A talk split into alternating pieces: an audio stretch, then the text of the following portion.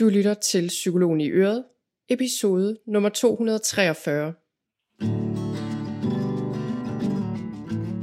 Velkommen til Psykologen i Øret. Jeg er psykologen Birgitte Sølstein, og Øret, det er dit. Whatever it might be, keep surprising me. Whatever right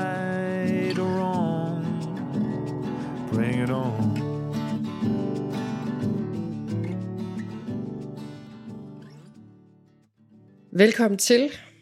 Velkommen til den her episode, som handler om at være vokset op med alkoholisme. Og øh, jeg vil lige sige til en start, at øh, min stemme er lidt rusten her til formiddag, fordi jeg har haft, jeg har været forkølet og øh, syg og alt muligt, og det sidder altså bare på min stemme, selvom ellers har jeg det sådan set fint nok igen. Så beklager for det, og så er lyden også lidt anderledes, øh, muligvis, fordi jeg sidder med min lille bitte rejsemikrofon her på et hotelværelse i København. Jeg har over et par dage, og jeg, jeg har blandt andet været herover for at lave det interview, og have den samtale, du skal høre lige om lidt, med Flemming Langhoff fra Tuba. Men øhm, ja, så det kan også være, at lyden er lidt anderledes, end den plejer at være, og måske ikke så god. Der er i hvert fald lidt støj her i baggrunden. Så det håber jeg også, du derude kan leve med. Men altså, det her emne, det her med at være vokset op øh, med alkoholisme på den ene eller den anden måde, det er noget, som er en ret almindelig ting i vores samfund. Desværre. Vi, øh, I samtalen der kommer vi lidt mere ind på nogle tal, men der er rigtig mange mennesker, der drikker for meget. Der alkoholisme er et kæmpe problem i vores samfund. Og derfor er der selvfølgelig også mange børn og unge, der vokser op med alkoholisme på den ene eller den anden måde, hvad end det så er en forældre eller et andet familiemedlem, eller hvad det er. Og det her er noget, som øh, I har spurgt mig meget om igennem årene. Jeg har haft den her podcast efterhånden i en del år, og det her emne er et, der er dukket op igen og igen og igen. Og øh, jeg har talt om mange emner på den her podcast, og øh, det her emne er et, som jeg ved er vigtigt, men som jeg også har undgået lidt, for at være helt ærlig. Øhm, sådan at sige alt for meget om, fordi det er noget, jeg selv har haft inde på livet i mit liv, i min barndom og ungdom, og øh, det har jeg sådan set ikke noget med at snakke om, men det er jo ikke kun min historie. Så derfor har jeg også været lidt i tvivl om, hvordan jeg kunne lave noget omkring det her emne, der gav mening, og som kunne være en hjælp, og som jeg også følte, jeg havde lyst til at ligesom sende ud i verden. Og så øh, fik jeg den idé, at jeg kunne ringe til Tuba og få en snak med Flemming Langhoff. Og det, øh, det sagde de heldigvis ja til, og det ville Flemming gerne være med til. Så, øh, så det interview, eller den samtale, du skal høre her, det er simpelthen mellem øh, Flemming Langhoff og så mig. Og Flemming, han er terapeut i Tuba. Han har været der i en hel del år efterhånden, og han har en kæmpe erfaring med børn, og især unge, som er vokset op med alkoholisme, og han har så meget at sige, og han har så meget erfaring, og der er så mange ting i den her samtale, som jeg tænker er værd at lytte til for alle, men som især er vigtige at høre, hvis man er vokset op med alkoholisme inde på livet, på den ene eller den anden måde. Og lige lidt om Tuba. Tuba er en organisation, der tilbyder hjælp, rådgivning og terapi til unge mellem 14 og 35 år. Man kan faktisk også få hjælp i Tuba, hvis man er ældre, men så er det ikke gratis, så koster det noget. Og Tuba har i dag afdelinger landet over, som Flemming også siger lidt om her i samtalen. De har 31 afdelinger i hele landet, hvilket er fantastisk. De tilbyder individuel terapi, gruppeterapi, har forskellige arrangementer og undervisning og alle mulige ting. Og de har også en online rådgivning. Og øhm, Flemming han fortæller mere om, hvad Tuba er og hvordan de arbejder. Men jeg vil lige sige her til en start, at øh, du kan gå ind på tuba.dk og læse mere om, hvordan man kan få hjælp blandt andet er der en chat derinde, som øh, har åben mandag til torsdag mellem 18 og 21. Der er en brevkasse, man kan skrive til døgnet rundt. Man øh, kan sende en sms. Der er alle mulige ting, og man kan selvfølgelig kontakte dem og blive skrevet op, og i mange tilfælde få hjælp ret hurtigt. Så, øh, så det vil jeg virkelig anbefale dig at gøre. Hvis du har haft alkoholisme inde på livet som barn eller ung, så er det noget, som, øh, som altså for de flestes vedkommende påvirker os dybt. Og det kan være meget svært at se præcis hvordan, og det kan være svært at finde ud af, hvad der er op og ned. Man kan være i tvivl om, når man havde det her familiemedlem egentlig et alkoholproblem, eller er det bare mig, der overdriver, og hvorfor går jeg rundt her som voksen og har det rigtig svært ved, at folk tager et glas vin, og hvordan skal jeg ligesom navigere i det? Altså det her, det er nogle af alle de ting, vi kommer ind på i samtalen her i dag. Og det jeg gjorde, fordi jeg, jeg blev sådan lidt overvældet. Jeg tænkte, okay, hvordan dækker vi på nogen som helst meningsfuld måde det her emne? Hvor starter vi? Hvad er vigtigt at få frem? Og så heldigvis fik jeg den idé, at jeg spurgte jer derude. Så jeg spurgte ud på de sociale medier, sendte jeg simpelthen et opslag ud, og så kunne I gå ind og skrive et anonymt, stille et anonymt spørgsmål inde på øh, min sådan en spørg Begitte funktion, jeg har inde på min hjemmeside. Og det var der rigtig mange, der gjorde. Jeg fik over 100 virkelig gode spørgsmål. Og dem har jeg så kogt ned. Mange af dem har jeg samlet. Vi kunne jo ikke nå dem alle sammen. Der var rigtig mange. Og jeg tror, jeg kommer til at lave en Q&A mere om det her emne, øh, som jeg tager op i det nye år på et tidspunkt. Men i hvert fald, så tog jeg de her spørgsmål, øh, samlede dem, og så tog jeg dem simpelthen med til Flemming, og så startede vi fra en ende af, og så snakkede vi os igennem de her spørgsmål, og, øh, og der kom rigtig mange gode og vigtige ting frem. Så det sidste, jeg vil sige, inden vi hopper over til samtalen, det er, at hvis du har haft det her problem inde på livet, og hvis du ikke har kigget så meget på det, eller snakket så meget om det, øh, eller hvis det er noget, du ved, kan trigge dig, altså kan vække følelser, og ligesom måske også vække ubehag, så overvej lige, hvornår du hører den her episode. Det kan være, du skal vente med den til en dag, du har fri, for eksempel. Eller måske skal du høre den sammen med andre, så I kan snakke lidt om det bagefter, eller måske skal du tage den lidt i små bidder og mærke lige efter, hvordan du har det. Fordi jeg ved af erfaring, at når man begynder at tage hul på det her, især hvis man aldrig rigtig har kigget så meget på det, så kan det være lidt overvældende. Og som Flemming også siger i den her episode, altså det er vigtigt at komme dertil, hvor vi kan snakke omkring, med no, om nogle af de her ting med nogen, og hvor vi kan få det delt, og hvor vi kan mærke, hvordan vi har det omkring det. Men det er også en proces, der kan være ret så krævende, og især i starten kan den være svær, og, øh, og derfor skal man også passe på sig selv. Så, så mærk lige efter, hvor du er henne med det nu, og hvordan du kan passe bedst muligt på dig selv. Og hop så ind på Tubas hjemmeside, og kig mere derinde og, øh, og se, hvordan du kan få hjælp af dem eller andre steder, hvis du har brug for det. Så det var det. Lad os hoppe over til samtalen.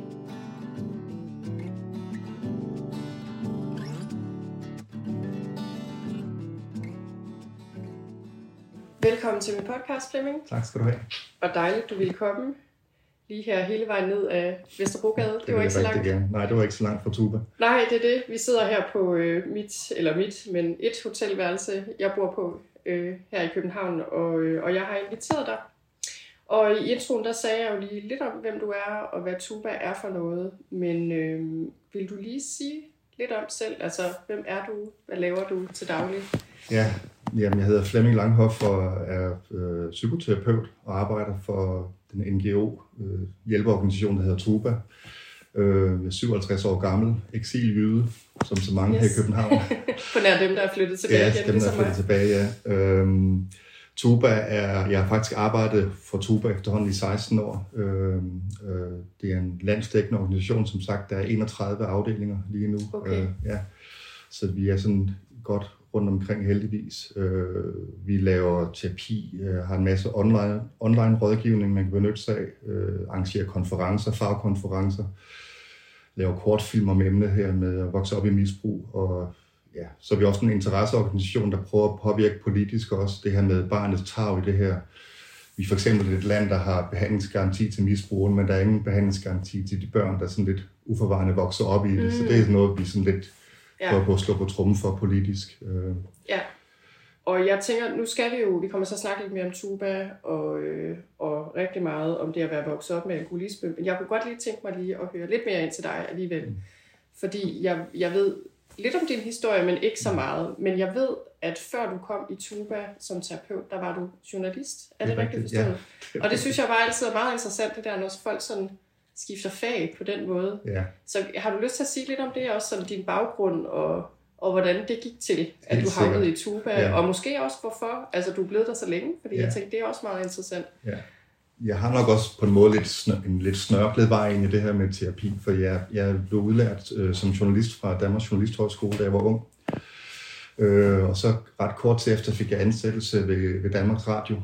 Øh, og det kom så sådan, at jeg ja, blev sat ind på redaktioner, hvor der var lidt problemer og sådan noget, og fandt ud af, at jeg kunne et eller andet med grupper og sådan noget, så jeg blev sådan løbende opfordret til at søge øh, forfremmelser, og- som jeg fik og sådan noget, så nu lyder det som om, jeg bare sådan et strå, der står og svejer med vinden, uden at have meninger selv, men det var sådan lidt en følelse af, at jeg blev udvalgt og kom videre, og så jeg, så jeg steg i graderne, og, og også i en forholdsvis ung alder, øh, nåede op i, i til de øverste lag af ledelsen derinde. Øhm, og det var, det, var, det var rigtig spændende på mange måder, og, og det, der så skete i de år i Danmarks Radio, det tror jeg måske stadigvæk, det gør. Det var i hvert fald mange, der arbejder, de kender til det der med, at det var som om, vi hele tiden var i gang med at ændre organisationen. Ja. Der skulle øh, organisationsændring, vi skulle begynde at arbejde og organisere sig på en anden måde. Så jeg, i og med, at jeg var i ledelsen, begyndte jeg at arbejde enormt meget sammen med øh, organisationskonsulenter, organisationspsykologer. Og som årene gik, begyndte jeg faktisk at synes, at deres job virkede ret spændende.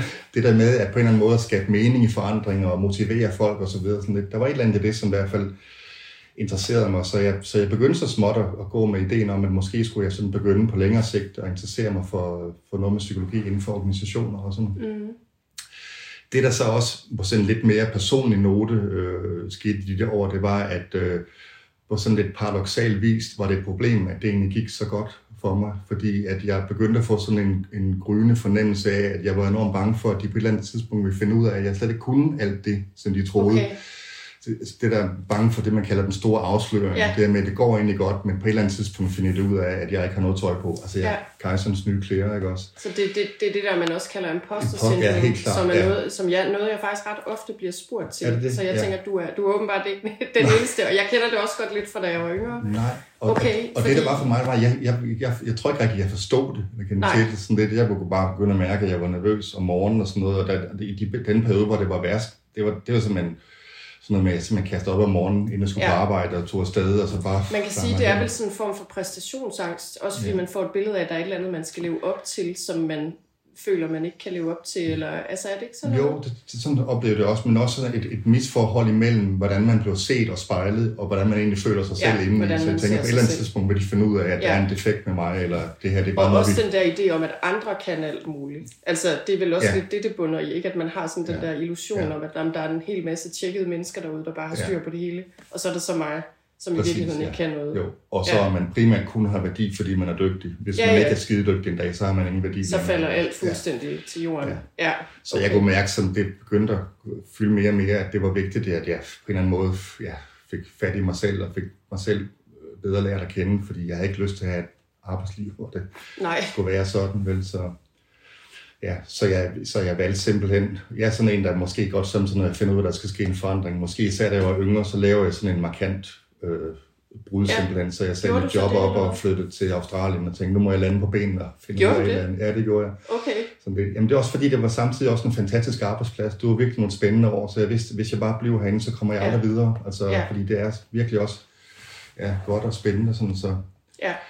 Og så, ja, så tror jeg, at et oprindeligt, så tror jeg bare, at jeg har svært ved sådan måske at se mig selv som, som øh, mere traditionel terapeut, men som årene gik, og jeg også fik selv lidt hjælp og lidt terapi, så kunne jeg se, at det var måske lidt mere det personlige arbejde, der interesserede mig, end det med at arbejde med organisationer og sådan Ja.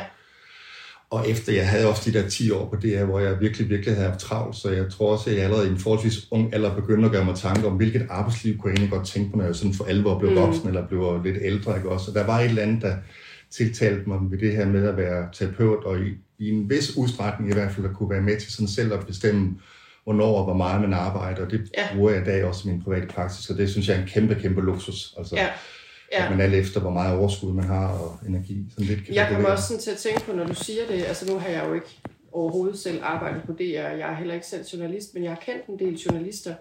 Jeg ved ikke hvorfor, men jeg synes bare, jeg har et billede af, at arbejdskulturen øh, i det fag, altså generelt godt kan være sådan lidt selvdestruktiv, Ja. og ikke nødvendigvis så bæredygtigt i lang tid. Altså, så det er måske også, jeg tænker, der har nok også måske været noget med, at den arbejdskultur, der var, altså det kan jeg godt se for mig, den har nok ikke været så holdbar i længden. Nej, altså, altså, det tror jeg egentlig mange steder stadigvæk er tilfældet, desværre. Ja. Det er sådan, at du kommer ind og brænder, brænder der ud i løbet af nogle år. Ikke? Også? Ja. Altså, jeg håber da, at det bliver bedre, men, Ja, Ja. men øh, men ja. der er også noget med, at der er sådan en kultur, hvor det er sådan lidt sejt, hvad den der er er der sent, og, Ja, og bare arbejde som rigtig mærker sig sindssyg selv, og og- sådan det, ja. ja. også er for design interviews og alt det der.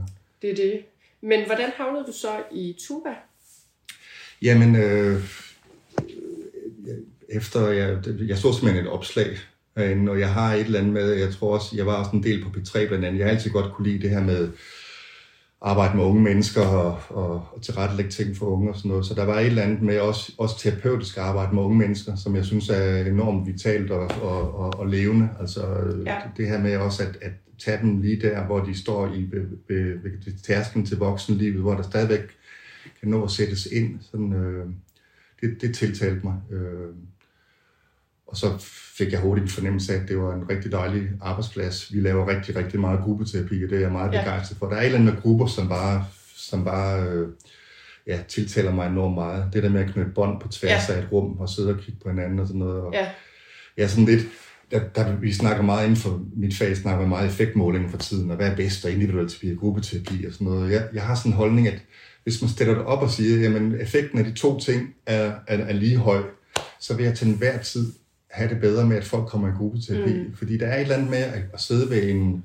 Det, det, det, jeg skal lige sige, det er ikke for at sige noget skidt om individuel terapi, fordi... nej, nej, hver ting til sin tid. men der er bare et eller andet, der, der er måske noget mere sådan, hvad kan man sige, øh, principielt omkring det der med at knytte bånd med ligesindede, som Ja. virkelig tiltaler mig, fordi går jeg i terapi hos en terapeut, der er dygtig, så skal jeg have sådan en oplevelse af, at det var rart at komme hos ham, han var klog, og han hjalp mig og sådan noget, men det her med, at, som jeg også kan opleve i grupperne jævnligt, det er, at min rolle, eller mig som, som gruppeleder, ofte med tid, min betydning aftager lidt. Det begynder mm. mere at betyde noget for de unge, at de kan noget med hinanden simpelthen. Ja.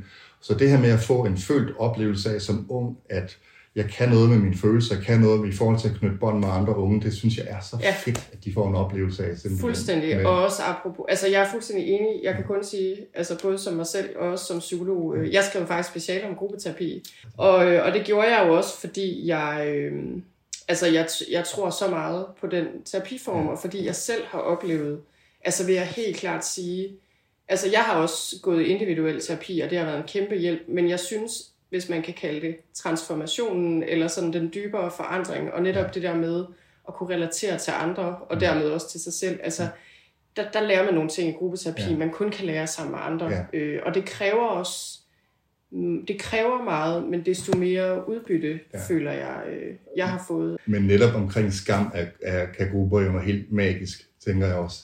Ja, det her med, når vi, når vi tør at tage de der bævende skridt og, og, og åbne op i en gruppe og sige, jeg føler mig, jeg er forkert, jeg, der er noget ved mig, som ikke er, som det burde være, og jeg skammer mig over det, og så videre sådan lidt.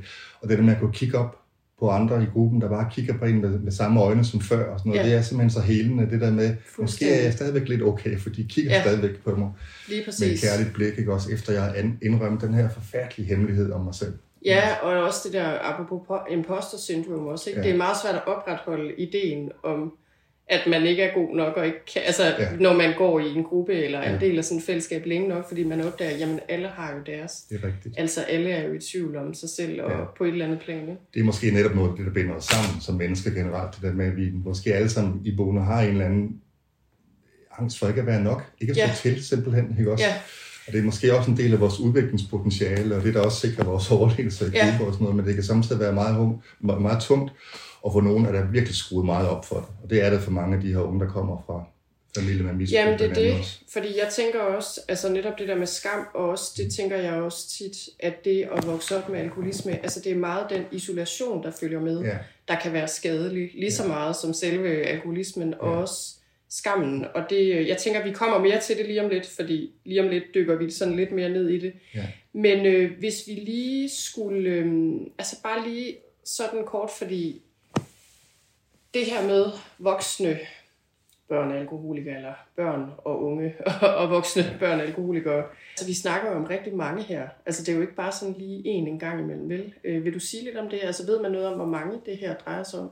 Der er, de er ikke helt friske, de tal længere. Det er sådan forskellige organisationer krasser lidt på for, for nyere tal, men der er et tal, der anslår, at der er omkring 122.000 børn og unge under 18, der Ja. er lige nu Danmark vokset op i familier med misbrugsproblemer. Ja, det er jo helt alkohol. vildt. Det er helt vildt. Altså, Altså det er jo helt vildt. Og det er kun dem, der er under det er dem, der 18, er under hvad? 18, ja, op til 18, ja. Ja, Og så man anslår sådan i den samlede befolkning, at der er omkring 600 650.000. ja, Det er Ja. selvfølgelig forskellige grader af misbrug, men det er et misbrug, hvor det er Ja. et problem for, for børnene, ikke også? Altså, hvilket jo er en Det er meget, meget stor del af befolkningen. sindssygt højt. Ja. Altså, ja. Og i forhold til, hvor lidt det egentlig fylder. Det er det, så det, og det er det, det kan også være, at vi vender tilbage til det, men der er simpelthen et eller andet her, der også har noget med vores kultur at gøre, ikke? Ja. og måden, vi ikke snakker om det på. Ja. Øhm, og hvad hedder det, vil du prøve at sige lidt om, altså inden vi går videre, øhm, bare lige lidt om sådan, der er jo mange måder at arbejde med alt muligt på, ikke? Mange ja. tilgange. Så kan du prøve at sige lidt om, hvad er jeres øh, ja, tilgang eller menneskesyn, eller hvad skal man kalde det? Fordi det er, jeg synes, det er lidt særligt. Kan man sige det? Der, der er det her med, at øh, der er sådan et helt kardinalt punkt omkring Tuber, det er, at det er den unge sted. Punktum, simpelthen. Mm. Fordi der er, det, er jo, det er jo ofte unge og børn, som har oplevet, at på en eller anden måde, de skal tilpasse sig til noget andet. Øh, ofte har nogen også prøvet, at i forbindelse med far eller mors misbrugsbehandling, så skal de også deltage, men det er igen som en form for støtte til fars øh, mm. behandling eller så videre. Så de kommer ofte til at føle, at de på en eller anden måde er supportsystem, eller de skal sætte sig selv på pause for at være noget andet. Så der er sådan et kardinalpunkt i Tuber, som hedder, at det her det er med centrum i dig, der kommer ind og banker på vores dør simpelthen. Så vi skal tilpasse vores terapi til den unge simpelthen. Mm. Og derfor har vi heller ikke en retning, vi skal arbejde efter. Vi skal, vi skal formå at arbejde pluralistisk. Så der kan være, der er en unge, der har brug for, at det er ret kognitivt funderet egentlig, mm. og øh, hvad kan man sige, løsningsorienteret. Øh, Der kan være, der er nogen, der har brug for egentlig at gå tilbage og lave tidslinjer og så videre, sådan at arbejde mere. Og det, det, det er vores opgave som terapeuter derinde at tilpasse det, så den unge virkelig får en oplevelse af, at det er mig, der er centrum her. Det handler ja. ikke om mig som en forlængelse af min fars misbrug eller så videre. Sådan sådan. Så det er i hvert fald sådan en, man kan sige, en grundlæggende holdning, som er som virkelig, virkelig er vigtig Ja herinde. Og så laver vi fællesskab med de unge, der kommer derinde. Vi laver sådan det, man- vi kalder dem behandlingsplaner, som er, hvad, hvad, hvilke mål har du for dit forløb, som det er lige nu. Det kan laves om undervejs, men som det er lige nu, hvad er det? Så der er sådan en overensstemmelse mellem det, som terapeuten forstår, at den unge gerne vil, og det den unge vil. Og så arbejder vi også med, hvordan ser du vejen derhen? Hvordan kunne vi arbejde på det? Øh, Er der nogle knep, vi skal gribe fat i? Er der nogen, der skal kontaktes? Er der noget der skal skrives brev til? Eller sådan? Ja. Så vi også snakker lidt om metoden simpelthen. Men med, hele tiden udgangspunkt i det der, den unge skal føle, det er simpelthen dig, der er vigtig. Ja. Altså det det der med, det ikke er sådan et hold eksperter, som du også siger, ikke? der sidder Ja. med en enkelt metode, og så nu kan I se, og det, det føles ikke behandlingsagtigt, Ja. eller ligesom, man bliver ikke sygeliggjort, eller, altså, og det man kan sige, nu har vi lige snakket om også, hvor almindeligt det er, ikke? Altså, det Ja. vil jo ikke give Ja. mening, og det er ligesom, det, det der, øh, jeg, jeg ved ikke om der står noget, står der noget med Men- humanisme og sådan noget inde på jeres Ja, hjemmeside, det er i det- hvert fald det, jeg føler Men- gennemsyrer det Men meget. det er der også, ja, det- og det, man sige, det er ud fra et sundhedsparadigme. I den forstand, at vi snakker med den unge om, jamen, så du, øh, det er blevet sådan for dig, at det ikke lige ligger for at sætte, at sætte grænser. Kan vide, hvorfor det har været vigtigt for dig. Det har sikkert Mm. hjulpet dig på en måde. Du har, du har lært dig sådan at adoptere en situation, der var svær for dig, og så har du fundet en måde at overleve i det på. Godt, Ja. du har kunnet det. Nu er du ude af krigszonen. Hvordan, kan, kan vide, hvordan du, du kan begynde at skrue lidt ned for det. Så du kan begynde at sætte grænser, for eksempel. Ja. Eller ikke, ikke har brug for så meget kontrol, men, men hele tiden set ud fra, at det, har givet mening på, Ja. på et tidspunkt lidt også. I Tubes faglige profil, der står der også, og det, det kan jeg huske, jeg stussede over, da jeg læste det første gang som nyansat. Og jeg ved ikke, hvor mange steder, der gør det, men der står faktisk også, at, at der er en kvalitet ved humor, Mm. at man skal kunne møde hele mennesker, inden når man kommer som ung, at det ikke er sådan netop sådan en kittelperson, der sidder inde, men møde et helhjertet, øh, helt menneske simpelthen. Og, og inden for vores fag kan vi tit snakke om humor, det er en forsvarsmekanisme, det skal vi ikke have ind. Men det er også en del af det af menneskelig kontakt, at vi kan også en gang man kan det vende om befriende lidt at grine af, hold op, hvor har jeg svært ved at læ- lægge kontrollen fra mig, ikke også? Og egentlig Ja. også se det morsomme i, at man hænger fast i et eller andet Ja. ja. gammel, ikke også? Men jeg tror, det er mest af alt for at give den unge for en oplevelse af, at du behøver ikke at være på en bestemt måde hen. Du kan være dig selv faktisk Ja, også. Og humor er for nogen en del af dem. Jeg ved egentlig godt, jeg pærter lidt. Det siger mange unge til mig. Jeg ved godt, jeg pærter lidt lige nu og sådan noget.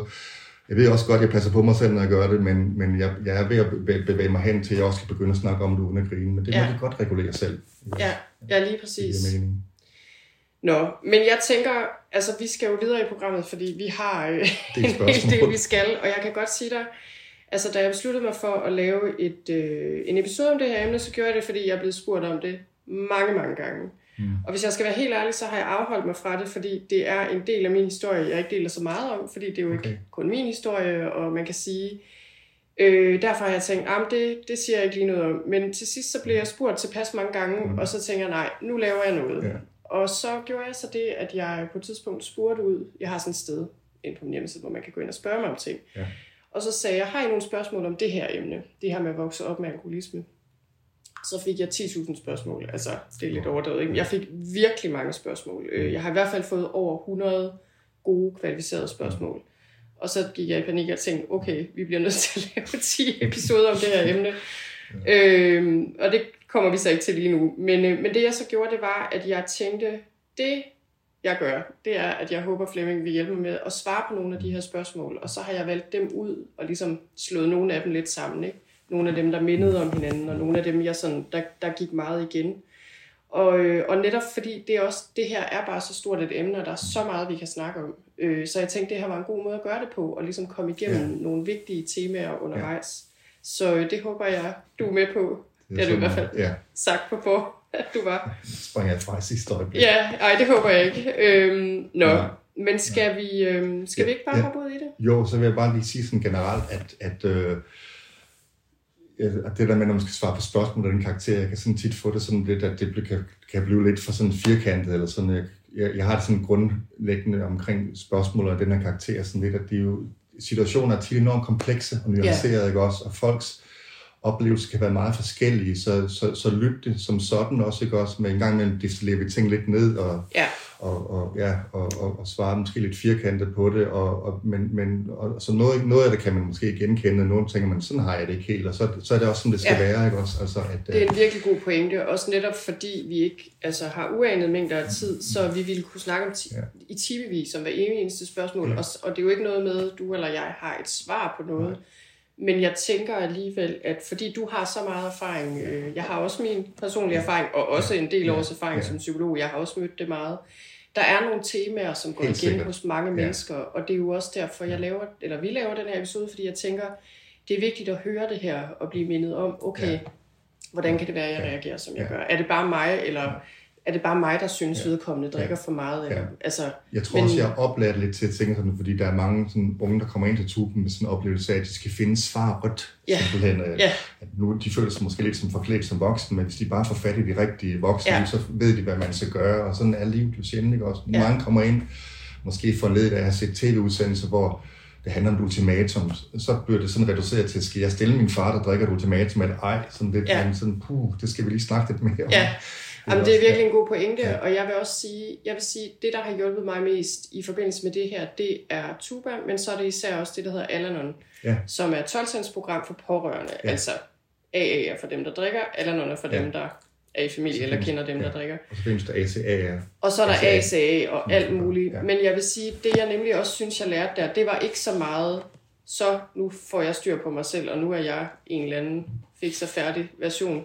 Det var mere, jamen prøv at høre, der er sådan set heller ikke andre, der har styr på alt. altså, så jeg kan godt droppe den idé. Ja. Og det, altså, det er jo det, Join the Human Race. fuldstændig, øh, det der med at ligesom kunne lære folk at kende sådan ærligt og redeligt. Men det er bare en vigtig pointe, synes jeg også, fordi der er mange, når man sådan for alvor får øje på, at jeg kommer måske ikke fra en helt normal familiebaggrund, så begynder man at nære sig tanker om sådan lidt, om det normale liv, som tit bliver lidt idealiseret. Ja, Ja, ikke også? bestemt. Altså, man, der er ret høje forventninger til, og så er jeg bare en, der har tjek på det, og Ja. ved altid, hvad jeg skal sige og reagere med. Ikke? Ja. også? Altså, så er det svært at leve op til. Det er virkelig rigtigt. Og samtidig så, så kommer jeg også til at tænke på det der med, man kan sige, ja på den ene side, alle har jo noget, altså det tænker jeg virkelig nu, med, også med den erfaring, jeg efterhånden har som psykolog, det er de færreste mennesker, der ikke har et issue på et eller andet. Ja. tidspunkt.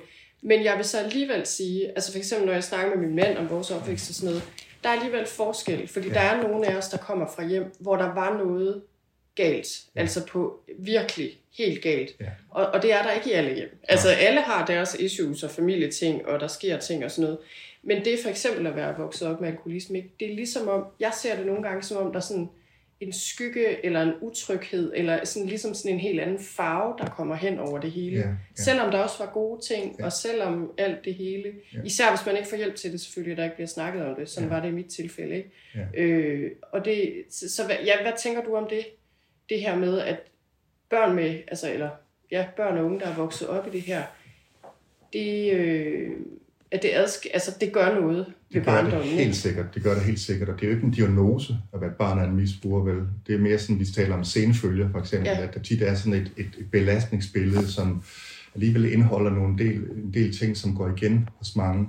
Ja. Og, så, og så kan det være særligt, det kan være forskelligt. Og er det for eksempel begge dine forældre, der har haft et misbrug? Var der en stedfar? Øh, Ja. Stod det kun i anfølgelsestegn på i fire år og stoppede det ikke også? Altså, der er Ja. rigtig, rigtig mange faktorer i det. Ja. Men der er, der er til gengæld også rigtig meget, der går igen. Netop det her med, med isolationen i det, og tabuisering, det er noget, vi ikke taler om, benægtelse og så videre, sådan lidt. Ja. Og det hele det her med, hvordan børn placerer det inde i deres følelsessystem, det der med den følelse af, at der altid er et eller andet, der var lidt vigtigere end dem. Ja, Det, der gjorde præcis. så ondt, når de der spurgte om, spurgte om det ikke nok øh, kunne stoppe, så blev det benægtet eller afvist, eller det stoppede i hvert fald ikke det der, der Ja. var vigtigere for far eller mor. Ikke også? Ja. Og hvor placerer man lige det henne i et barnesind, ikke også? Det er sådan, Lige præcis. Ja. Og det håber jeg også er noget af det, vi kan nu her, når vi går i gang med de her spørgsmål. Måske sætte nogle ord på ting, Ja. som kan være svære at sætte ord på, men som man kan mærke inde i sig selv. Ikke? Så, øh, nå, men øh, jeg læser simpelthen det første spørgsmål op her. Der er en, der skriver, jeg voksede op med en far, der var alkoholiker. Jeg blev udsat for både psykisk vold og mindre overgreb. Jeg har svært ved at lukke folk ind. Jeg har ikke et spørgsmål som sådan, men vil gerne høre mere om de konsekvenser, som børn oplever som voksne, og hvordan man kan arbejde med de usikkerhed, usikkerheder, der følger med. Så det her, ja, det handler jo lidt om de her senfølger. Ja. Kan du prøve at sige lidt om det, når du tænker også med din altså mange Ja. års erfaring, sådan, Ja. hvad går igen? angst Mm, går igen hos mange, depression går igen for mange. Jeg sidste tal, jeg så for Tuba, det er så de unge, der kontakter os. Jeg tror, det er 65 procent af dem, der banker på vores dør, øh, har depressions... Øh, 65? ja, ja. Ja. Okay. Øh, der er også, øh, hvad kan man sige, øget eller ris- risiko for selvmordsadfærd. Ja. Øh, lavt selvværd slår meget tydeligt igennem også. Ja. Også en øget frekvens af spiseforstyrrelser. Ja. Øh, som sådan. Øh, og også en øget risiko for et misbrug for nogen. Okay. Ikke for alle, ja. Ja. Øh, en del har tegn på, øh, på posttraumatisk stress. Ja. Det giver god virkelig mening. har svært ved at sove, øh, sådan koblet op på hændelser fra barndommen. Altså, Ja, øh, Hvis man hele tiden skal gå og holde øje ja, med. ja. Der er Ja. mange, der har, har for eksempel sådan, at de kan, også som unge, de kan rende rundt ude i nattelivet med deres venner, der er enormt fulde og have det sjovt med dem, og tit den, der er den voksne ansvarlige, passer på dem og føler, at de Mm. er bagstopper. Når så deres kæreste bliver fuld og skifter ja. karakter, så kan de smelte helt ned. Og egentlig Ja. godt ved med, med fornuften, at de at deres krop reagerer stærkere, end der egentlig er kaldt for lige her, ikke også? Men at Ja. der er simpelthen et eller andet i det, det der med en nær, en nær man lader komme tæt på sig, som man Ja. skal tillid til, der skifter karakter lige pludselig. Det giver mening. virkelig, Det er ligesom, jeg kan ikke lide, når min mand har drukket en Nej. øl, selvom han drikker måske fem om året. Ja. Men jeg kan bare ikke Nej. have det. Og mange Altså, altså, siger netop det, at det har en betydning af, hvad var det mor drak, hvis det var rødvin, så skal min kæreste i hvert fald ikke komme hjem mm. og lugte af rødvin. Okay. At det simpelthen trigger et eller andet Ja. ja. i dem, ikke også? Altså, Det giver god mening. Ja. Og hvad med det her, øh, har svært ved at lukke folk ind? Fordi det tænker jeg også, er det også noget, du ser som et issue? Det er tit sådan en stærk, svag problematik, at det bliver un- unuanceret, ikke også? Enten er stærk.com, eller Okay. også er det modsatte simpelthen, ikke også? Så det her med sårbarhed, som jo er noget af det, der er helt essentielt for at kunne komme tæt på andre mennesker, det er der mange, der virkelig der er mange gennem årene, der, siger, der sådan slår hænderne ned langs armen og siger til dem, jeg hader sårbarhed. Kan vi ikke bare få det væk? Ikke også? det? Det forstår jeg godt, men det er bare blevet noget, der bare virkelig er svært. Ja, Også fordi der er en følelse af, at mange siger også til mig sådan lidt, "Men det er jo irreversibelt, når jeg først har sagt det, så kan jeg aldrig tage det Mm. tilbage igen, så har de det på mig. Så det er Ja. næsten en følelse af en transaktion, ikke også? ja det er sådan Ja, en det utryghed ved være- andre mennesker, ja, eller hvad? jeg tænker, hvad gør de med det? Hvad gør Ja, de med det gør de simpelthen, med ikke det? også? Ja, og det er jo en måde at udstille sig på som svag. Ja, lige præcis. har Og jeg til sidder det, også og tænker, Ja. Hvis man har været vant til inde i sig selv at tænke, jeg skal klare det her 100% Ja. alene. Der kommer ingen, der hjælper mig. Der er ingen, der snakker med. Der er ingen, der... Ja. Jeg må ligesom Ja. Det, det er jo heller ikke, så er det Nej. heller ikke oplagt at lukke Nej. andre ind, Nej. og lade andre komme tæt på, fordi man kan jo ikke... Og mange har faktisk en oplevelse af, at hvis jeg skal være virkelig stærk, så skal jeg skære folk væk. Mm, øh, Og gøre det samtidig også. Ja. Der var en kvinde, der på et tidspunkt fortalte, kom ind til bilen og fortalte, hun, jamen siden sidst er jeg så slået op med min kæreste, og sådan sagde, det, nå, det kommer virkelig bag på mig. Jeg har indtryk, jeg er et godt forhold. Men det havde vi også. Men min mor har jo fået konstateret kræft, så jeg ved, at jeg får et virkelig svært halvår. Så jeg har ikke plads mm. til også at skulle kæmpe med det der ved siden Ja. af, ikke også? Altså, så når man får det svært, så lukker man folk. så bliver man en ens, ensom kriger. Ja, Rigtig, ikke også? Altså, så ved jeg i hvert fald Ja. bare, at jeg kan forlige mig på mig selv. Også mange siger også, sådan, hvis jeg bare gør det selv, så ved jeg, at det bliver gjort ordentligt. Ikke også? Lige det kan præcis. være svært at dele af. Åh, oh, det lyder så Lyder det mig. velkendt? Ja, lidt. Men det kan være svært at dele ansvar også, ikke også? For Jo. det er sådan en utryghed, vi kan egentlig have tillid til, at den anden gør det. Ja, lige jeg præcis. ikke- Det, den giver, det giver mig for meget uro, så jeg hellere bare gøre det selv. Og det giver jo mening, hvis man en gang har oplevet, jamen der var ikke grobund for Måske nogen også et mere end en gang, eller- ja. Ja. Og øh, ja, det giver fuldstændig mening. Altså, og jeg tænker også lidt det der med, altså nu kommer jeg til at tænke på, det der med når folk drikker, øh, altså nu er det jo bare en måde at udlægge det på, ikke? Men jeg, Mhm. jeg tænker nogle gange, det er jo en måde at dele med nogle ting på, at drikke nogle, Ja. noget, ikke? Ja. Blandt andet kan det jo være en måde at dele med følelser på, øh, Ja. versus for eksempel at snakke om det, ikke? Mhm. Og så tænker jeg, så, så mange kunne jeg forestille mig børn, der er vokset op med alkoholisme, har heller ikke haft et hjem, hvor når man blev ked af det, eller der var noget, Mm. så var det naturligt, lidt kort på bordet, få en snak. Ligesom, altså de voksne var ærlige omkring, når det var svært, men man kunne også selv.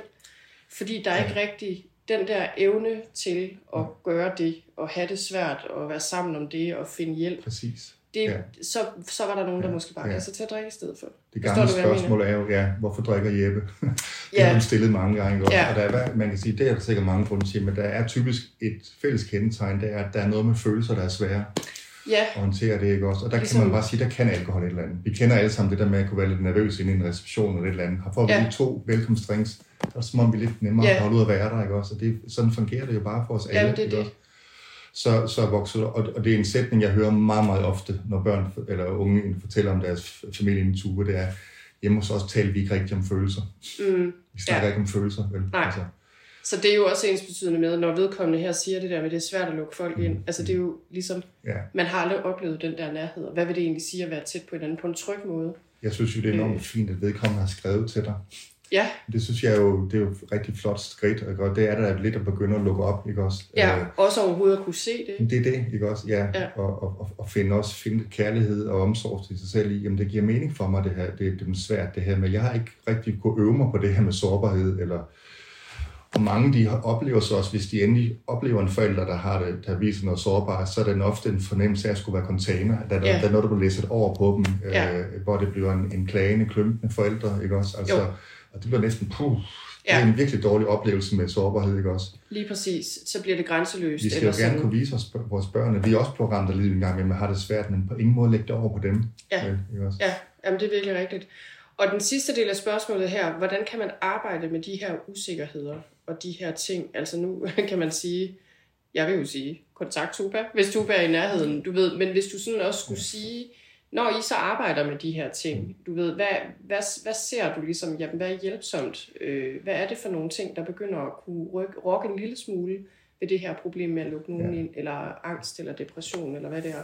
Det lyder så lidt, når jeg siger det, men rigtig meget er at begynde at kunne rumme det og kunne dele det Ja. hinanden, men også kunne rumme det i sig selv simpelthen, at jeg er en, der er nervøs en gang imellem at kunne sige det. Ja, Jeg håber ikke, jeg afslører for meget, men inden du tændte båndoptagene, der sad vi også begge to og delte, at uh, jeg kunne sige, at jeg var lidt nervøs, og det gik godt, og Ja. du kunne også genkende, at i, nogle situationer, hvor du skulle interviewe, skulle du være nervøs og noget.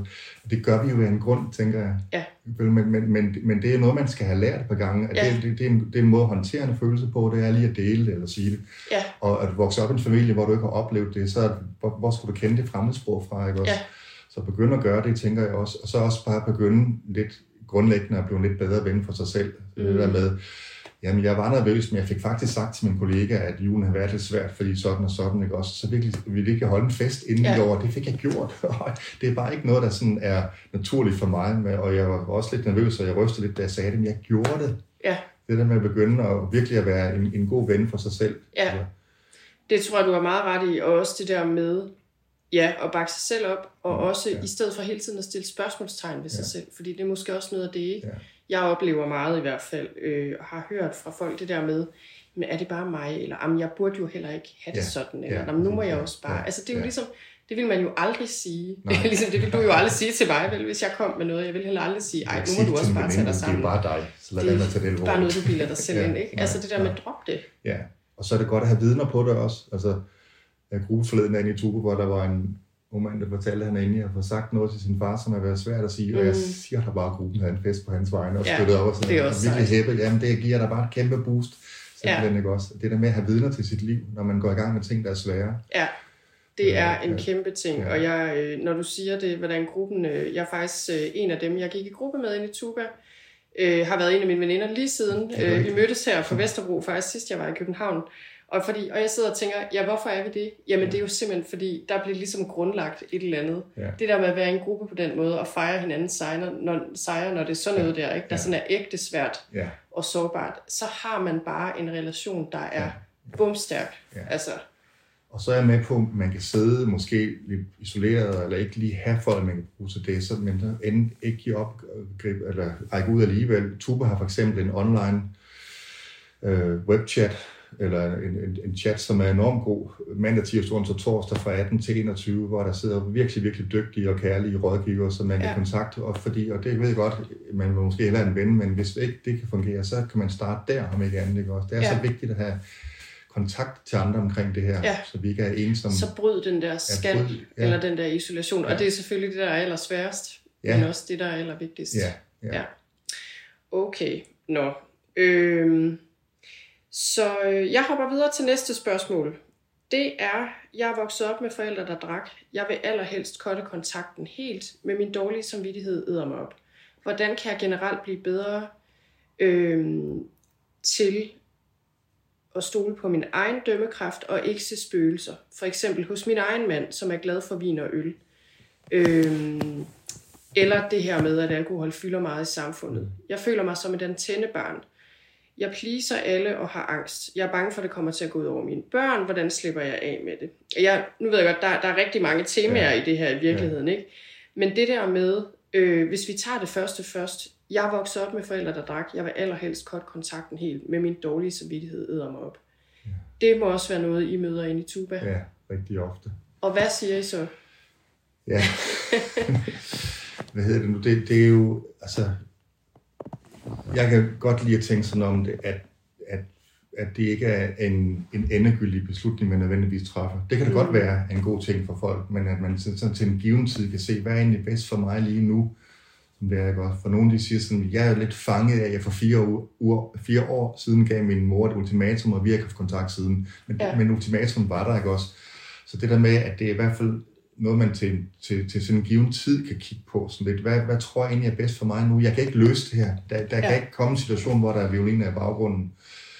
Fordi øh, det, kan tit blive reduceret til, skal, skal ikke have kontakt, ikke også? Og, Ja. ja. og mange, de sidder meget sorgfuldt til mig også og siger, at nu har jeg faktisk ikke, nu er jeg en, en ung mand, der ikke har kont- haft kontakt til min far i to år. Ja. Der er noget, der er godt ved det. Der er virkelig også bare en fornemmelse af, at jeg er forældreløs lige nu. Den er også svær, ikke også? Jo, Så det ja, der så med, at- det der med, at det ikke nødvendigvis er en enten eller. og det er ikke for at tage håbet for folk, men det er ikke nødvendigvis noget, der, der kan løses med at gøre det rigtigt. Nej. Altså, der er en sorg i livet over at have en forælder, der har et misbrug, simpelthen. Og når Ja. det er sagt, så kan man selvfølgelig, så tænker jeg løbende, tage bestik af, hvad er egentlig bedst for mig lige nu, Ja. og hvad er mit overskud, hvad er min, hvad er mit livssituation, og så videre. Sådan lidt. Ja. Og det er vigtigt, fordi det er noget med at have et selvfokus, simpelthen. Ja, lige præcis. Og Ja, også det der med, øh, jeg tænker for eksempel noget, man måske også kan overveje det der med, når under, hvilken, under hvilke rammer kan den her kontakt være bedst? Ja. Altså hvis jeg skal have den. Yes. Så det kan jo også være noget med at skære ned på øh, antallet af timer, man er på besøg. For Ja. eksempel at lade være med at overnatte, hvis man ikke bryder Ja. sig om det.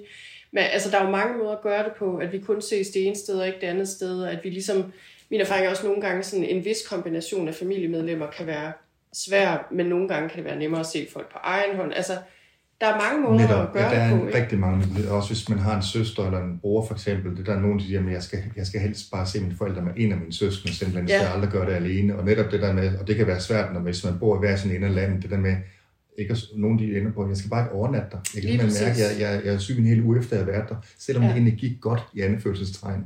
Ja, Men det gør bare så meget ved min nervesystem at gå i det. så man er fuldstændig udmattet, Ja, når man kommer tilbage. fuldstændig, ja. Og der kan man Og sige, nogen lægger sig syg i flere dage på arbejde. Ja, jamen det kan jeg godt Og de øh, har det se for svært med at indrømme det, eller, eller give mening i det, fordi at det, det gik egentlig fint på overfladen.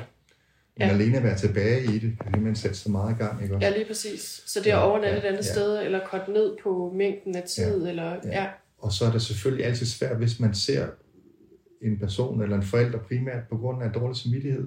Mm, Ikke også? Fordi Ja. ja. man føler, ellers er man en dårlig datter eller en dårlig søn eller sådan noget. Ikke Ja. også? Altså, Jeg tror også, altså når jeg sådan tænker på min egen erfaring, der er noget, som du også selv siger, det der med at se, se virkeligheden i øjnene og se, Mm. den her familiesituation, den er ikke specielt ideel. Det bliver aldrig, som jeg havde håbet. Ja. Og der er et eller andet det, synes jeg nogle gange, der også kan gøre, at så kan man så bedre også få det bedste ud af relationen, og på en eller anden måde, ja, altså have den relation, der nu engang kan lade sig gøre, og så Ja. sætte pris på den, øh, som ikke måske er det, man kunne have håbet eller ønsket sig, men som alligevel er der, så man trods alt har den relation. Og andre gange kan jeg se for mig, jamen så kan det bare ikke lade sig gøre. Altså for eksempel, hvis vedkommende bare altså stadig drikker meget, eller der bliver sagt eller gjort ting. Ja. Altså jeg tænker, det er da klart, der kan være tilfælde, ikke, hvor man ikke kan være ja. i Ja. det. Men, men nogle gange, ligesom du siger, ikke, handler det også om at prøve at se, okay, øh, ja, hvad kan man gøre i forhold til ens egne forventninger og krav til ens selv Ja. også, ikke? der var en kvinde, der for nylig fortalte mig, at det faktisk var blevet meget nemmere for hende at være sammen med sin far, efter hun havde erkendt, at han var misbruger. Ja. Det har hun vidst i mange år, det er ikke det, men, men hele tiden et, et, et forsøg eller en arbejde for at få ham til at stoppe, eller håbe, Ja. han ikke drak, når var det. Men hun, da hun lavede sådan en skift oven i hovedet, det sagde sådan lidt, jeg tager hjem, og han vil have drukket højst sandsynligt. Ja. Så det der med, at man også skal se folk, som de er, simpelthen, Ja. det gør det egentlig nemmere at være sammen, og også ikke, ikke sådan frustration og skuffelse over, at han har drukket igen. Ikke? Ja. Altså, Og jeg tror også, altså det der er med, med det, altså det føler jeg, det er med omkring accept af mange ting, at der vil tit være rimelig meget sorg forbundet med det. Fordi jeg tror tit, når man også prøver at holde fast i ideen om, at jeg kan tage hjem til mine forældre og besøge dem en uge, og alt er ligesom, ser fint ud på overfladen, og så må vi ligesom... Det er også fordi, det er utrolig svært at give slip på det håb, eller hvad skal man sige, Ja. den illusion, eller hvad skal vi kalde det. Det, det der kan være en stor sorg forbundet med det, ikke? Jeg tror virkelig, man skal være åben over for os, at det her som sagt ikke er den ideelle verden, og som det er lige nu, så er det sådan her, jeg ender. For der er virkelig mange ting i det. Ja. Jeg, jeg snakkede med hende for nylig, hun fortalte mig de sidste mange år, hun en gang om året tager hun over til Vestjylland og henter sin far hen på det hjem, han er anbragt på, kører ham i kørestolen hen til den lokale kro, Mm, og så sidder de der faktisk uden at sige til- noget til hinanden i en times tid eller sådan noget. Hun får en Fanta, han får en elefantøl, og så kører hun tilbage. mm, Og folk siger med det samme, hvordan søren kan du sige, men alternativ, det er, at jeg er en, en, der ikke har en far længere. ja, Øh, og min mor er også død i forvejen, ikke også? Så det, der med, Ja. at, så det, det er så det, man ender med. Det, det er jo hjerteskærende at høre, ja, men det gav i hvert fald mening for mig, at det, det, det er det, der er bedst for hende, som ja. det er lige nu, ikke også? Og det er godt nok ikke meget, men for hende er det bedre, end ikke at have en far. ja, lige præcis. Giver det mening? Altså, det ja, sådan det giver fuldstændig ja, ja. mening, og jeg Det tror også, min erfaring er også, at det der med at skære forbindelsen helt, kan selvfølgelig være, altså jeg tænker helt klart, der kan være tilfælde, hvor man er det nødt til det. Ja.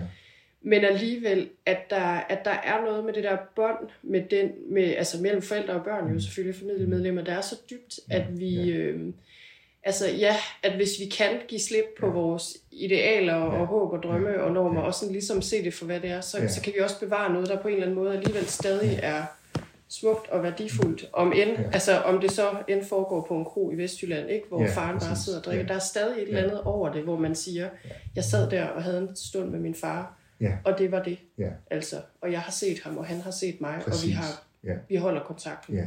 på en eller anden måde. Ja.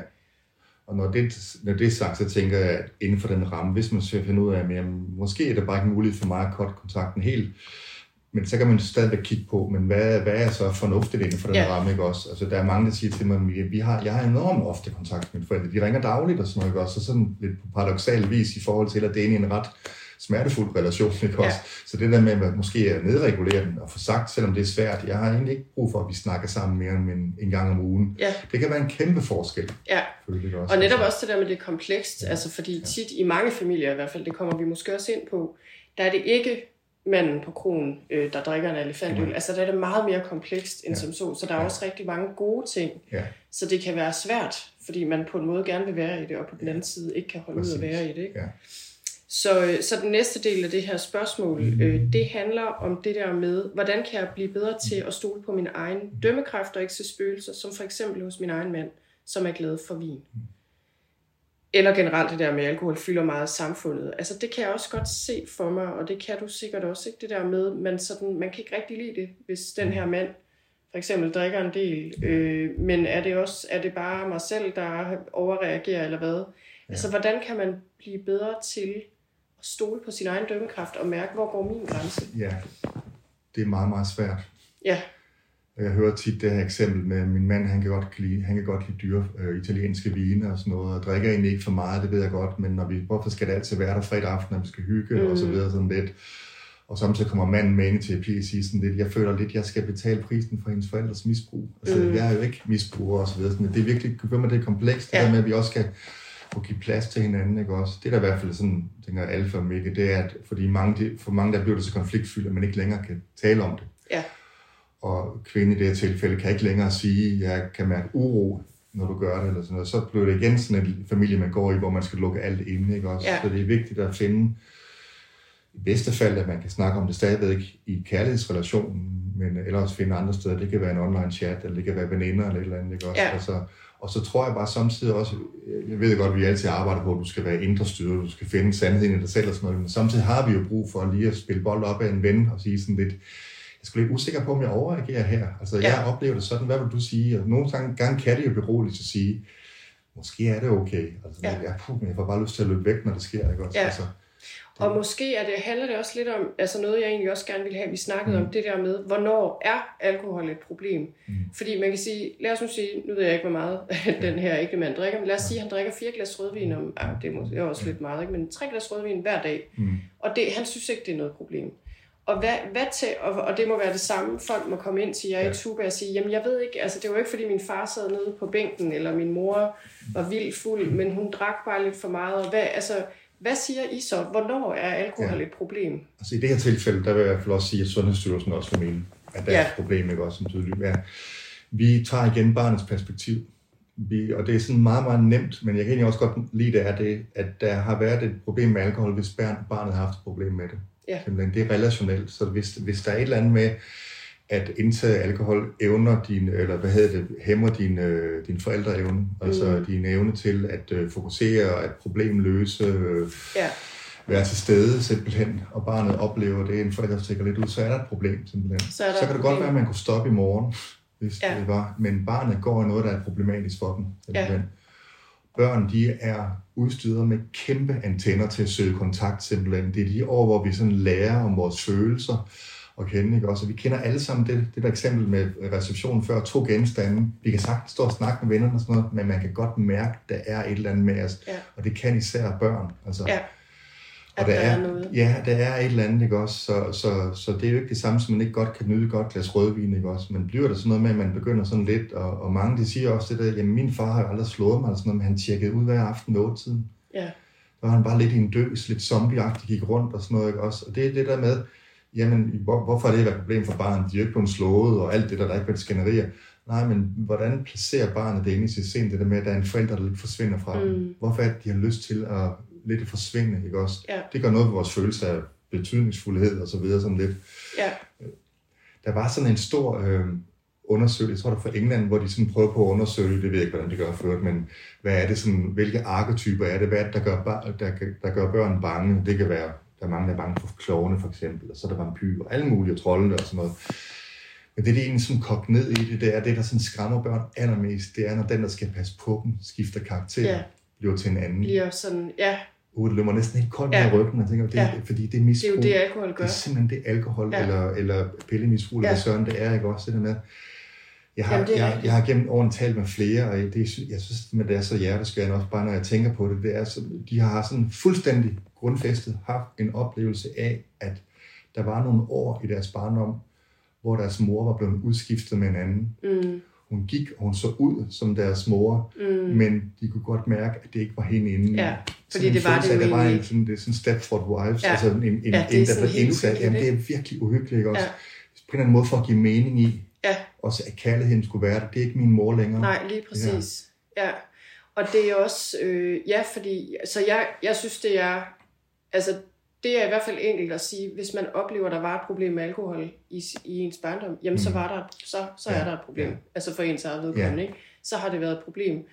Og jeg vil også sige, altså nu som voksen, jeg føler meget, det er jo ikke så meget alkoholen kun. Altså nu vil jeg også sige nu om dagen, jeg drikker ikke så meget alkohol. Jeg er måske ikke så vild med fester, hvor folk drikker sig vildt fulde og sådan noget, men det er sådan, whatever, ikke? Det gjorde jeg da også selv, da jeg var, var øh, yngre. Men der er noget omkring adfærden omkring alkoholen, mm. og ligesom måden folk bliver på. Du ved, så det er ikke så meget... Jeg kan sagtens være sammen med en person, der drikker fire glas rødvin og er fuldstændig ligeglad. Så kan jeg også være sagtens... Altså, måske også fordi jeg har min opvækst. Ja. Jeg bilder mig ind, jeg kan simpelthen se det på 100 km afstand. Ja. Måden folk drikker på, måden folk lige skyller lidt ekstra ned på, og selvfølgelig også, hvis der bliver noget med, at folk går og skjuler det og drikker i skjul. Altså, der er mange ting. Måden folk snakker, Det er bliver defensive omkring ja. det. Altså, der er mange ting sådan omkring det, hvor jeg også tænker, det er det, der også gør det problematisk. Ja. Ja. Det er adfærden omkring ja. alkohol. Selvfølgelig også mængden, om man drikker sig fuld Ja. ja. sammen med børn. Ikke? Det er jo i sig selv er jo et problem. Det Ikke?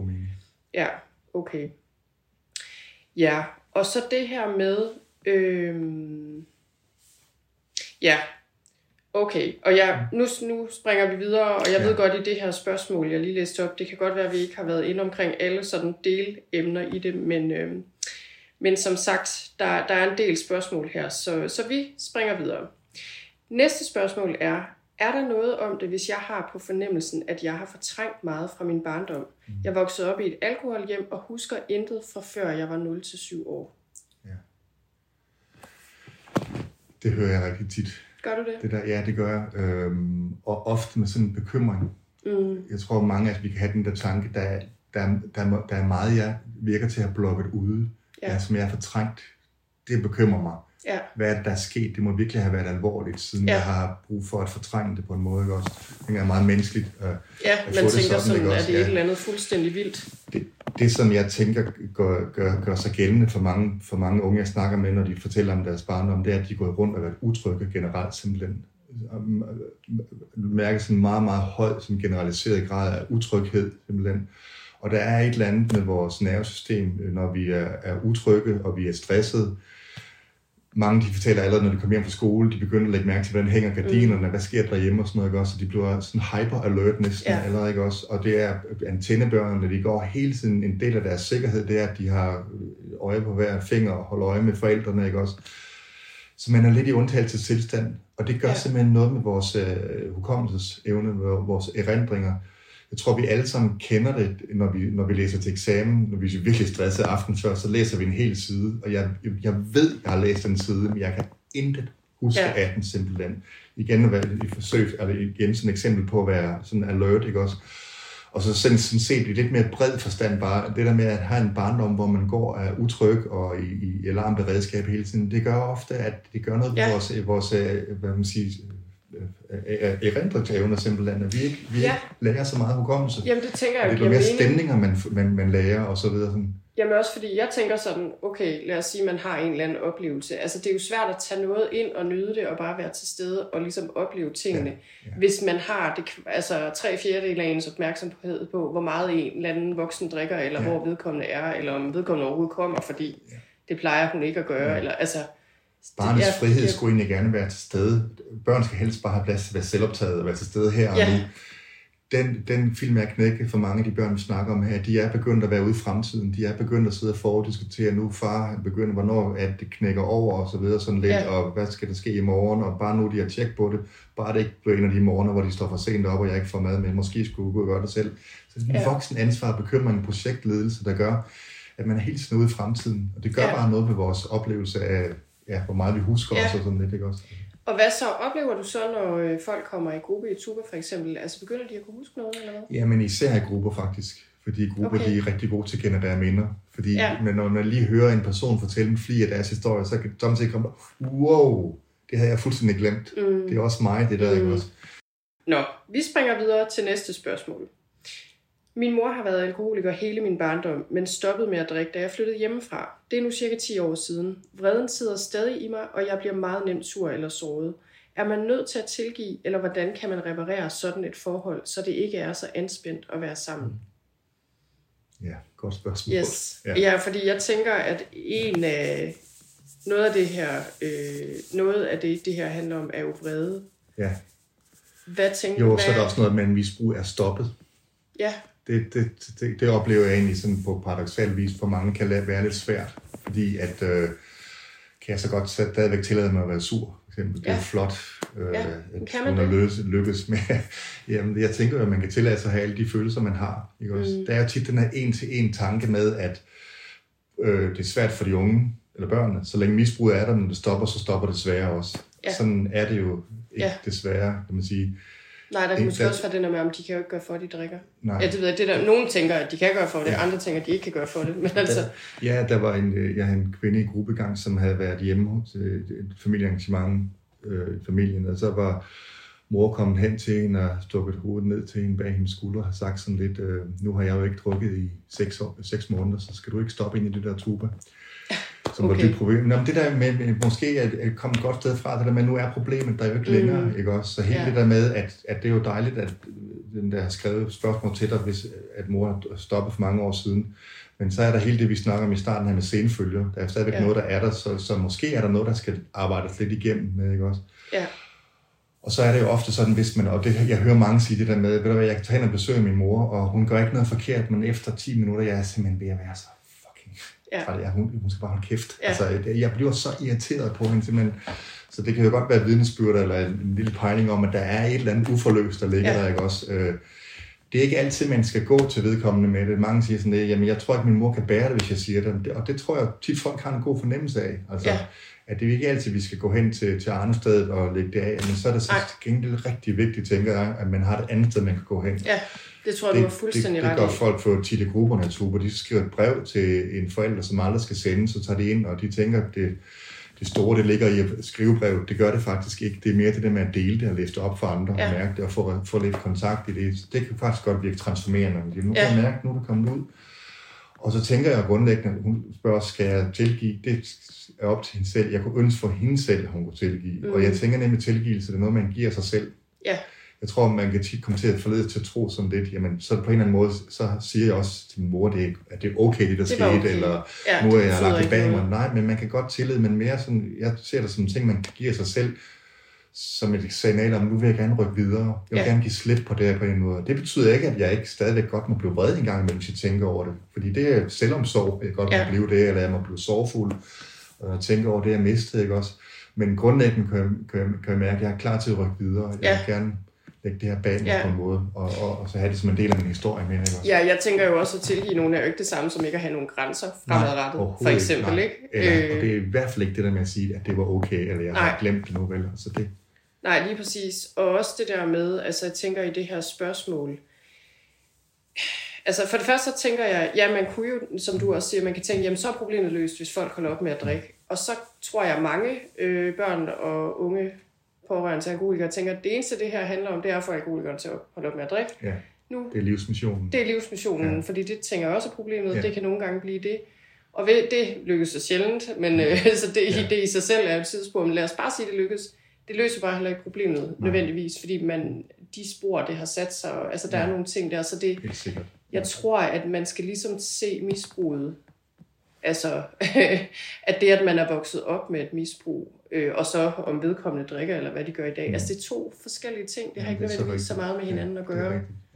Ja, ja, og det er helt klart også min erfaring, det der med, jamen skal man gå til folk og sige noget og, og skrive en brev og sådan noget. Det er helt klart også min anbefaling til alle. Altså, og det kan jo gælde mange ting. Ikke lige alkoholisme nødvendigvis altid, men det der med, man skal virkelig overveje det nøje. Ja. Øh, fordi hvis man bare vil overbevise andre om alt muligt og have dem til at forstå det hele, og det, men det får, så får man sjældent det, man ønsker sig. Og, og det kan tit gøre mere skade end gavn Ja. øh, for en selv og andre. Så det, det er mere sådan den der indre proces, man skal fokusere på. Og så kan det være så vigtigt at blive set af andre. Ja, lige er ikke er præcis. personen, men det kan være en kærlig ven, eller en kæreste, eller Ja, hvad man ellers har. Eller en gruppe, også? Ja, en gruppe. der kan eller komme en selvfølgelig- ja, fornuftig respons. Simpelthen ikke også, men, ja. men så man bliver set, så man bryder noget ensomhed i det også. Ja, lige præcis. Okay, nå. Men jeg kan se, altså tiden løber, så øh, vi når ikke alle vores spørgsmål. Nu Ja. tænker jeg, at øh, vi tager... Øh, jeg tænker, vi tager to mere, og så er det det. Yes. Det næste her, det er, hvordan kan det påvirke et barns selvværd at opleve, at deres far til tider vælger alkohol, vælger alkohol frem for familie? Betyder det noget for tilknytningsevnen senere i livet? Nu ved jeg faktisk ikke lige om vedkommende. Jeg tænkte sådan lidt med det her spørgsmål. Snakker hun om, at hendes mand drikker, og i forhold til deres egne børn, eller vedkommens egen far. Det, det ved vi ikke, men det er jo på en måde også lige meget. Så, så det her med at føle, at ens at alkoholikeren vælger alkohol frem for mm. en selv. Det er jo faktisk det er jo decideret en, en, en, en, en sætning, som ofte kommer frem, det der med, at flasken var vigtigere end mig. Det Ja. er der mange, der kommer ind og, Ja, og siger. det må man At også det, er, det, er sådan, det er sådan, det har følt simpelthen, Ja. ikke også? Hvor, fordi børn jo heldigvis, han har sagt, ikke forstår afhængighed og så videre, sådan lidt, at der er, der er noget andet, der træder, der træder ind, og at hvis, ofte vil det jo også være sådan, hvis forældrene reelt får et valg, nu skal vælge enten den flaske eller barn, så vælger de barn. Ikke? Også, det er, der er ikke nogen spørgsmål, men i det daglige og i, i, i familiens liv sker det igen og igen og igen, og det er jo sådan, barnet Ja. afkoder det, ikke også? Så det er jo klart, at det kan, det kan ikke undgå at påvirke vores selvfølelse. Nej, Øh, og i Det er særdeleshed ikke, når man måske som barn øh, tager mod til sig, går hen og siger, behøver du at drikke, det er svært Ja. og sådan noget, og så får det afvist, jeg har ikke drukket, jeg er bare træt, eller Ja. mor er bare træt, eller skal sove, eller et eller andet. eller det, Så det der er snakker noget, med, bare noget med mine sansninger, de blev også sådan nu afvist, øh, så åbenbart kan jeg heller ikke mærke rigtigt, og så videre Ja. sådan lidt. Men, men, øh, og der er også nogen, der specifikt har fået det at vide. Ja. Ja. Det, du, mor, du må vælge mellem mig og flasken, men så vælger jeg flasken. Ja.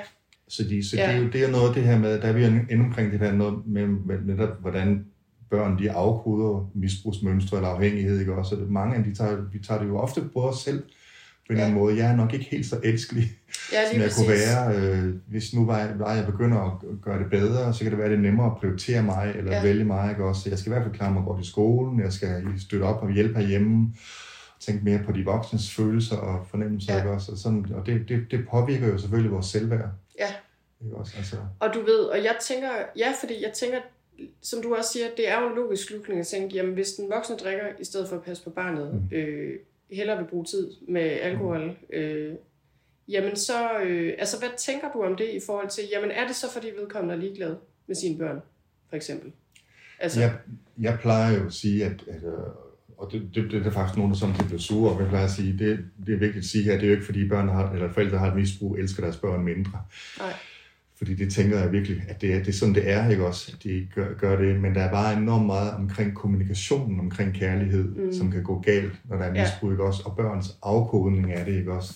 jo, det er det, som man Øh, kan så- og det er sige, jo måske sidder de der en gang imellem og elsker deres børn indeni, eller har en, en kærlighed, men det, jeg tænker jo også, jamen kærlighed, det er jo, altså jeg så engang noget med kærlighed, opmærksomhed, det er sådan kærlighed i praksis. Mm. Det er den måde, vi giver vores børn Ja, kærlighed. nærvær. Som, Så kan vi sidde og elske vores børn nok så meget, hvis ja, vi ikke sige viser det nok det, så meget også. og sige det nok så meget. Ja.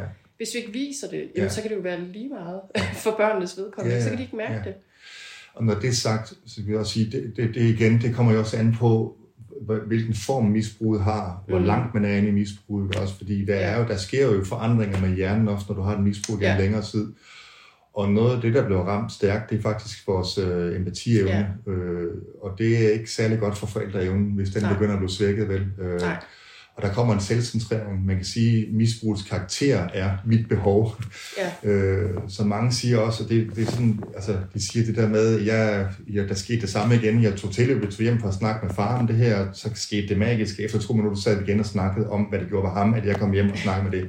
Så mange Ja. ja. har det med hokus pokus, far i fokus, og det Ja. sker umærkeligt simpelthen, hvor de siger, det er enormt svært, at det ikke handler om min far hele tiden. ja, Og det er det er et udtryk, blandt, kan det være for den der, jamen der er simpelthen kommet en selvfokusering, ja som bare præcis. harmonerer rigtig dårligt med forældreevnen Ja, jeg tænker sådan en virkelig forældreevne, det der med evnen til at parkere sig selv og sige, uh, det er svært at høre det her, men nu handler det om, hvad mit barn siger til mig. Ja. Det bliver sværere og sværere, jo længere du er inde i Ja. misbruget, ikke også? Så det er Og noget jeg det, man tror, oplever. øh, ja, jeg, ja, det kan jeg godt se for mig. Jeg kommer også sådan til at tænke på, jeg ved ikke, om du har læst den der, øh, hvad skal man kalde den, roman, bog øh, af Jesper Stein, Ædru. Han er al- ædru-alkoholiker, den er også ret ny, Ja. men han, det han beskriver, han er ædru-alkoholiker, men har Ja, drukket ja. en del år. Og han, øh, han beskriver også ligesom det der både med ægteskabet, men også med børnene. Og det er jo helt tydeligt, når man læser hans bog. Det er ikke fordi, han ikke elskede sin, eller elsker sine Nej, børn og elskede sin kone, som man så blev skilt fra. Men det er netop, som du siger, jo længere man kommer ind i et misbrug, jo længere væk kommer man, altså, kommer man fra de her, fra en, fra sig selv egentlig, ja. og fra det, der i virkeligheden er vigtigt. Og Ja. så er man ligesom lost, altså, når man først kommer helt derud, hvor man bliver opslugt af misbruget, fordi så bliver det det vigtigste, og Ja. man hænger fast i det. Og mange oplever også det, det, det her med, at det var især, når min far var rigtig fuld, han begyndte at blive rørstrømsk og sige, Ja. han elskede mig og sådan noget, og jeg har en allergi over for det Ja. i dag, så jeg vil heller ikke vide det. Altså, jeg vil ikke høre det, når du Ja. skal kunne sige det, når du er fuld, ikke også? Altså, Ja, for det er jo hvis også det er bare... svært med følelser generelt, ikke også? Ja. Når jeg så har fået fire øl, så kan jeg sige det til dig, ikke også? Ja, lige præcis. Det og det kan man ikke rigtig bruge til noget. Ja, det er grænseoverskridende. Ja, okay. Nå, nu springer vi simpelthen videre til det sidste spørgsmål her. Øhm, kan du sige noget om medafhængighed? Jeg har virkelig svært ved at forstå, hvordan min mor er blevet i et mere end 50 år langt ægteskab med min far som alkoholiker. Da han var yngre, var han både fysisk og psykisk voldelig. Hvordan kan man overhovedet have lyst til at blive, når, man, når både man selv og ens børn bliver udsat for det?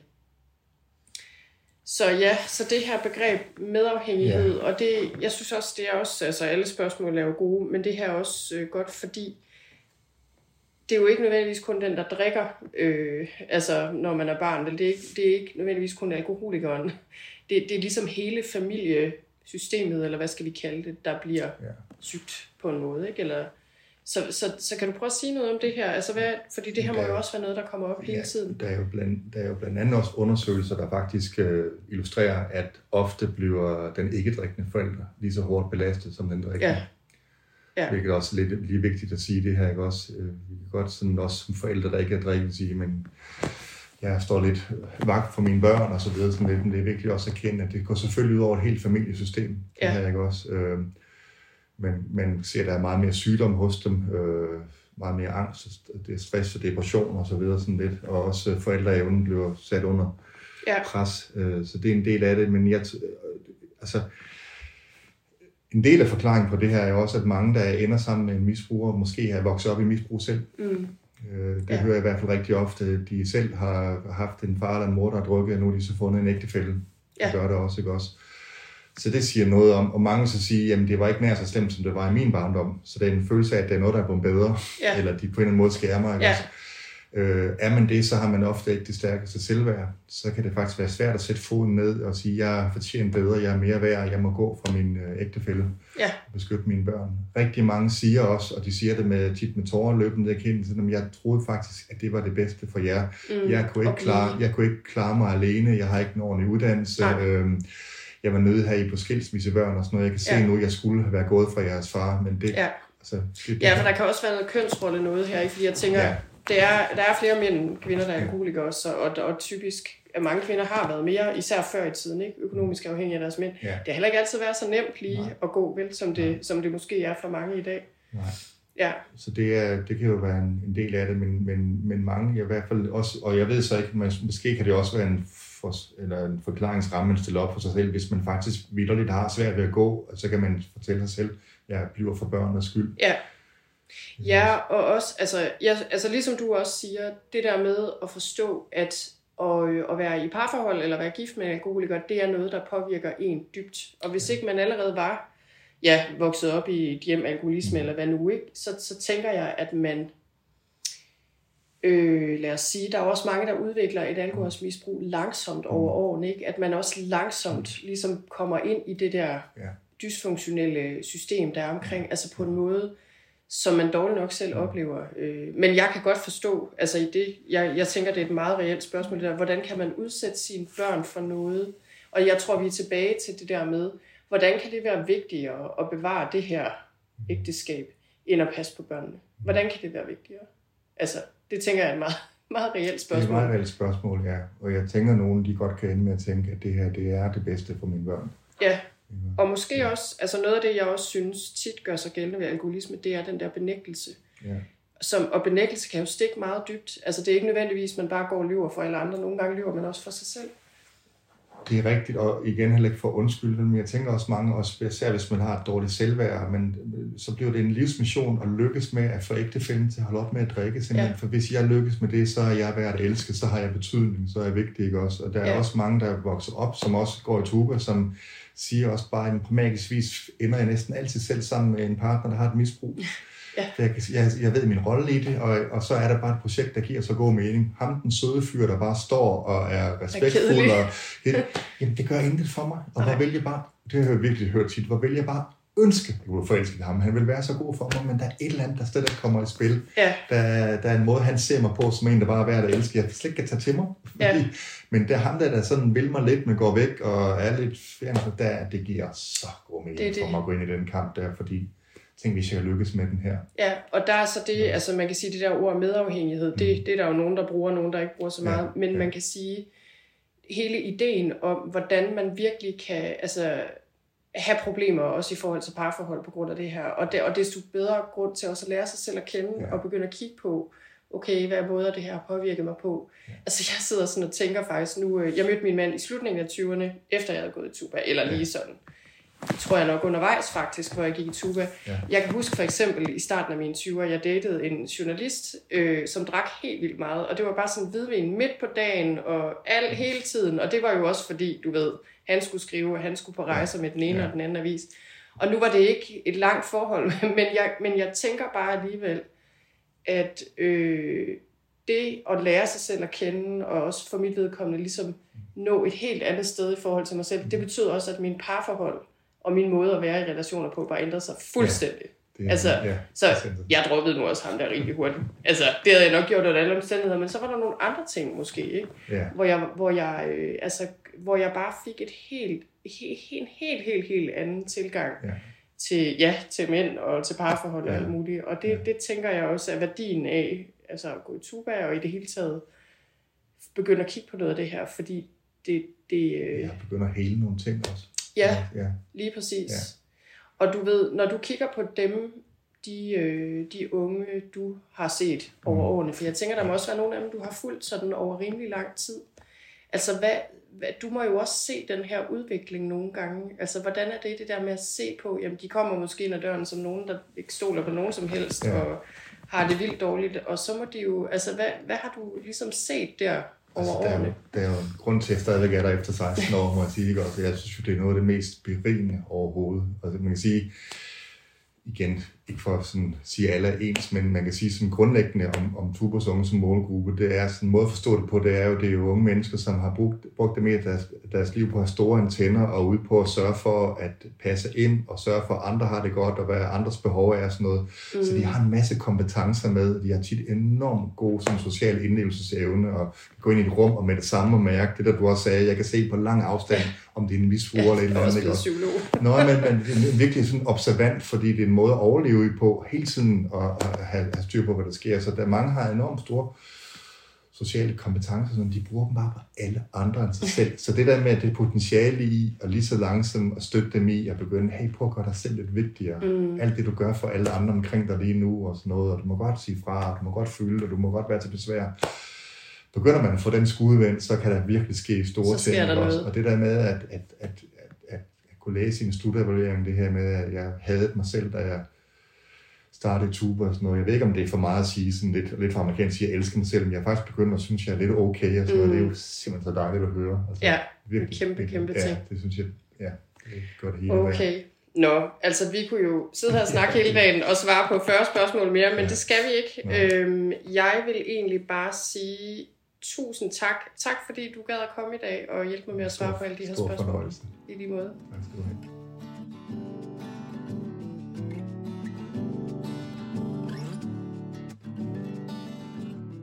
Og det var alt, vi havde for nu. Det var også en hel del. Det var en af de længere episoder, øh, den her. Men jeg håber, at du hørte noget her, du kunne bruge til noget. Måske lærte du noget omkring nogle af dine pårørende, eller venner, eller andre du kender, der har haft det her problem inde på livet. Øh, jeg håber virkelig, det var en hjælp.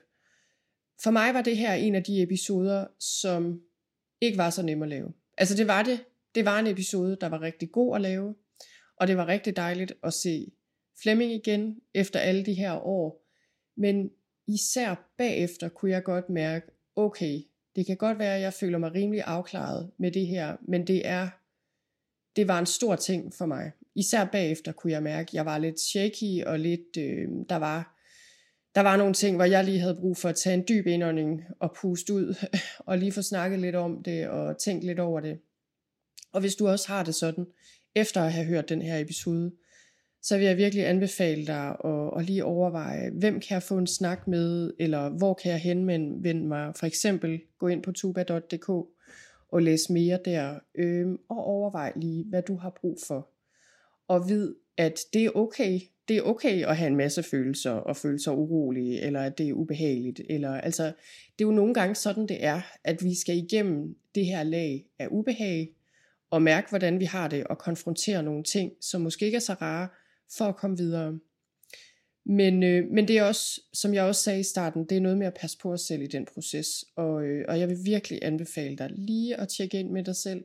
Lige mærke, hvordan du har det. Og øh, ja, pas godt på dig selv.